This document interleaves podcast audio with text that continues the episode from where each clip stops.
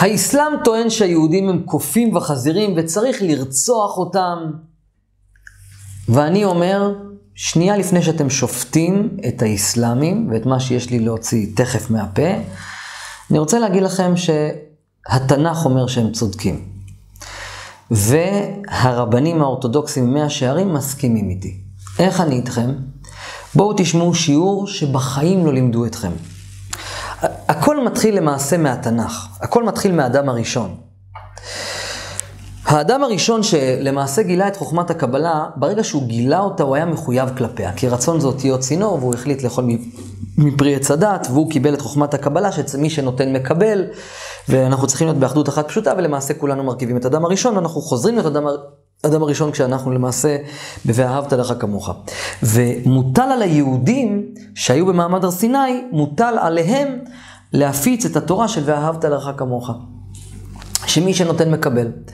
ועל ידי זה שהיהודים נמצאים באחדות ביניהם, אז יש להם בית מקדש ושכינה ביניהם. כך כתוב, בית המקדש הוא סמל לשלום עולמי, וכאשר, וכתוב שאפילו זוג שמתחתנים, הם צריכים להיות באיש ואישה, זה אש ואש, שבתוכם יש את האותיות י' וה', שזה יא, כי, כי יא השם צור עולמים, אנחנו צריכים להיות בשלום. שלום זה התדר של הכל, שלמה המלך זה מלך שהשלום שלו, שהיה בשלום עם כל בני העולם, והוא התחתן עם כל הבנות של כל, הנ... כל המלכים. אז איך זה ייתכן בכלל? הרי הם לא יהודי יהודיות, אלא אנחנו צריכים להבין שיש כאן משהו שורשי עמוק יותר ביהדות, שלא לא, לא הוסבר לנו כשהיינו ילדים קטנים. הנחש הרי לא באמת מדבר, אה, ו, ו, וכל הסיפור התנ"כי יש בו משהו עמוק יותר. והמטרה שלנו זה להבין שהכל היא אחדות אחת פשוטה, אז האסלאמים בטח מדברים מגרונו של הבורא. כל התנ"ך כולו בנוי באופ... באופן הבא. עם ישראל קיבלו את החוכמה של ואהבת לך כמוך וצריכים להיות אור לגויים. אור לגויים כלומר להפיץ את החוכמה הזאת הלאה, יש לנו מחויבות כלפי העולם. כי אנחנו היינו במעמד הר סיני וזכינו בידע הזה. ואם אנחנו לא עושים את זה, אנחנו למעשה פוגעים בעולם. ועל מנת לעורר אותנו ולהפיץ את תורה של התורה, התפקיד שלנו זה להפיץ את זה, ואם אנחנו לא מפיצים את זה, אז הקדוש ברוך הוא מזכיר לנו, איך הוא מזכיר לנו? הוא מביא עלינו גוי מרחוק, גוי זה עם, זה לא מילת גנאי, שיילחם בישראל. המלחמה יוצרת תדר של אחדות. כששני, איך אבא שלי אומר, כששני האחים ביניהם רבים, אז באים מבחוץ ואוכלים אותם. אבל מה שאבא שלי מתכוון לומר זה שכשאנחנו בתוכנו עם שלום, בשלום, התדר של השלום מגן עלינו, אנרגטית, כמו שטוענת הפיזיקה הקוונטית וכמו שטוענות כל הדתות כולל היהדות. אבל כשיש קרע בינינו, אז איך אומרת הגמרא במסכת שבת? נדמה לי, לא זוכר, קמח טחון טחן.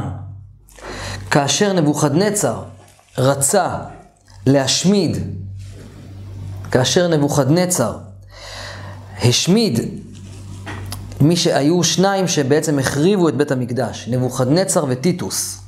הגמרא אומרת על נבוכדנצר שהוא קמח טחון טחן, כלומר בית המקדש כבר היה נחרב, והוא רק השת... עשה פעולה פיזית על משהו שכבר נחרב.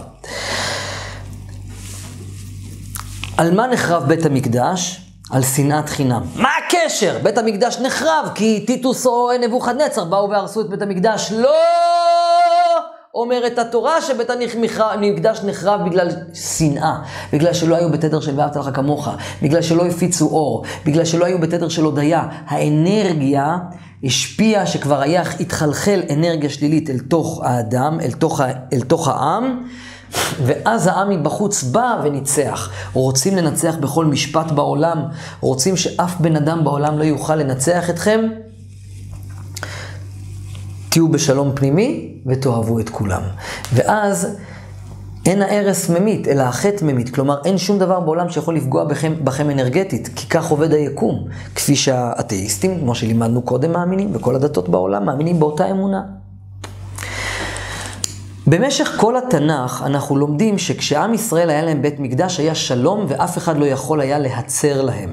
אבל כשבני ישראל הם חטאו והם לא הפיצו את התורה של ואהבת לך כמוך שהם קיבלו במעמד הר סיני וכולי, אז אותם בני, אותם, אותו עם ישראל למעשה אה, בא נבוכדנצר או טיטוס והשמיד את בית המקדש והפריד ביניהם פיזית. כלומר השורש הרוחני שגרם לשורש הפיזי לגרום זה בעצם המחלוקת בינינו, השנאה בינינו גרמה לפירוד בינינו.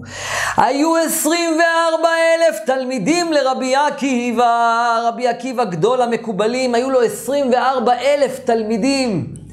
וכולם נהרגו חוץ מחמישה. רבי שמעון בר יוחאי היה אחד מהחמישה שהוא לא מת. הייתה צרעת, היה מחלה, מגפה שהרגה את כל ה-24 אלף תלמידים של רבי עקיבא. על מה מתו 24 אלף תלמידי חכמים, צדיקים ואיכותיים וטובים? על שלא נהגו כבוד זה בזה. עם כל הכבוד לשבת, לתפילין, למצוות הלא שכליות, לשילוח הקן, אם אתם לא נוהגים ב"ואהבת לרעך כמוך", מה צריך הקדוש ברוך הוא את המצוות שלכם? תגידו לי אתם. ש... עכשיו, מה זה שלא נהגו כבוד זה בזה? זה לא שהם היו צדיקים קדושים, אבל כשתלמיד חכם נכנס לארבע אמות שלכם, צריך להדר, צריך לעשות ככה, לקום קצת, לכבד אותו. אני מכבד אותך, אחי היקר. הם לא עשו את הפעולה הקטנה הזאת, ועל זה מתו 24 אלף תלמידים של רבי עקיבא. זאת אומרת שהקדוש ברוך הוא לא התחשב ואמר, הם שומרים שבת, הם מניחים תפילין, הם שומרים נידה, הם מתפללים אליי כל היום. לא מעניין את הקדוש ברוך הוא. מעניין אותו ואהבת לרעך כמוך. אתם מבינים את הכוח, את האמת? זאת האמת של העולם! איי איי איי, אני צועק את זה, אני מדבר לעצמי.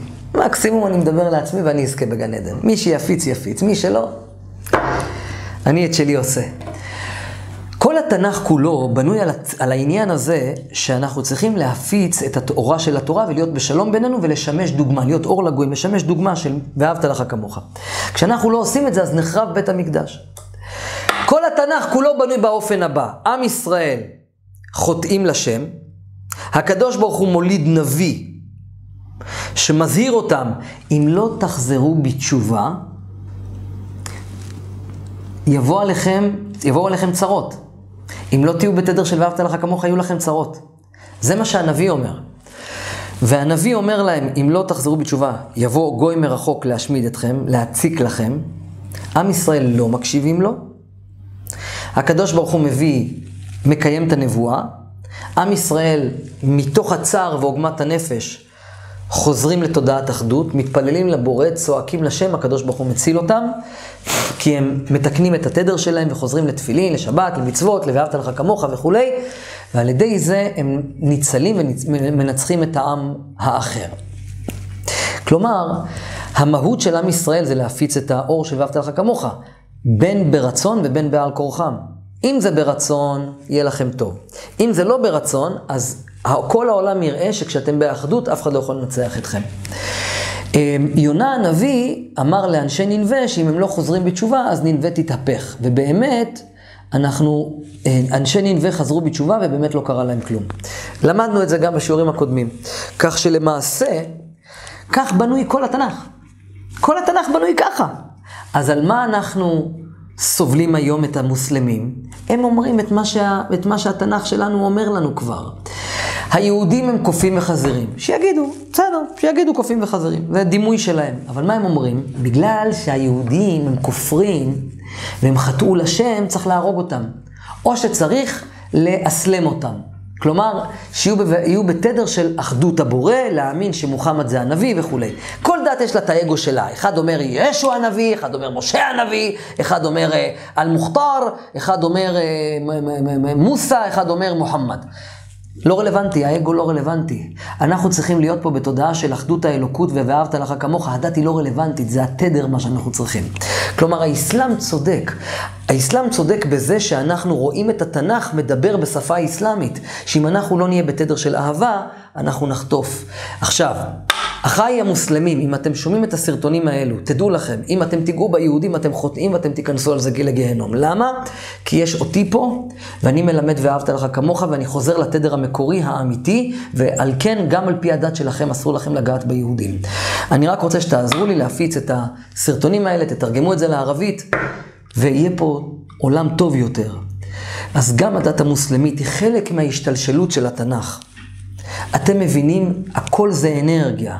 בגלל שאנחנו מפורדים בינינו, האסלאם נולד. ואהבת לרעך כמוך. זאת כל התורה כולה. אני אמשיך בשיעור הבא ללמד עוד מעט מהעניין הזה, ואז אני אסביר למה אני חילוני. בהצלחה.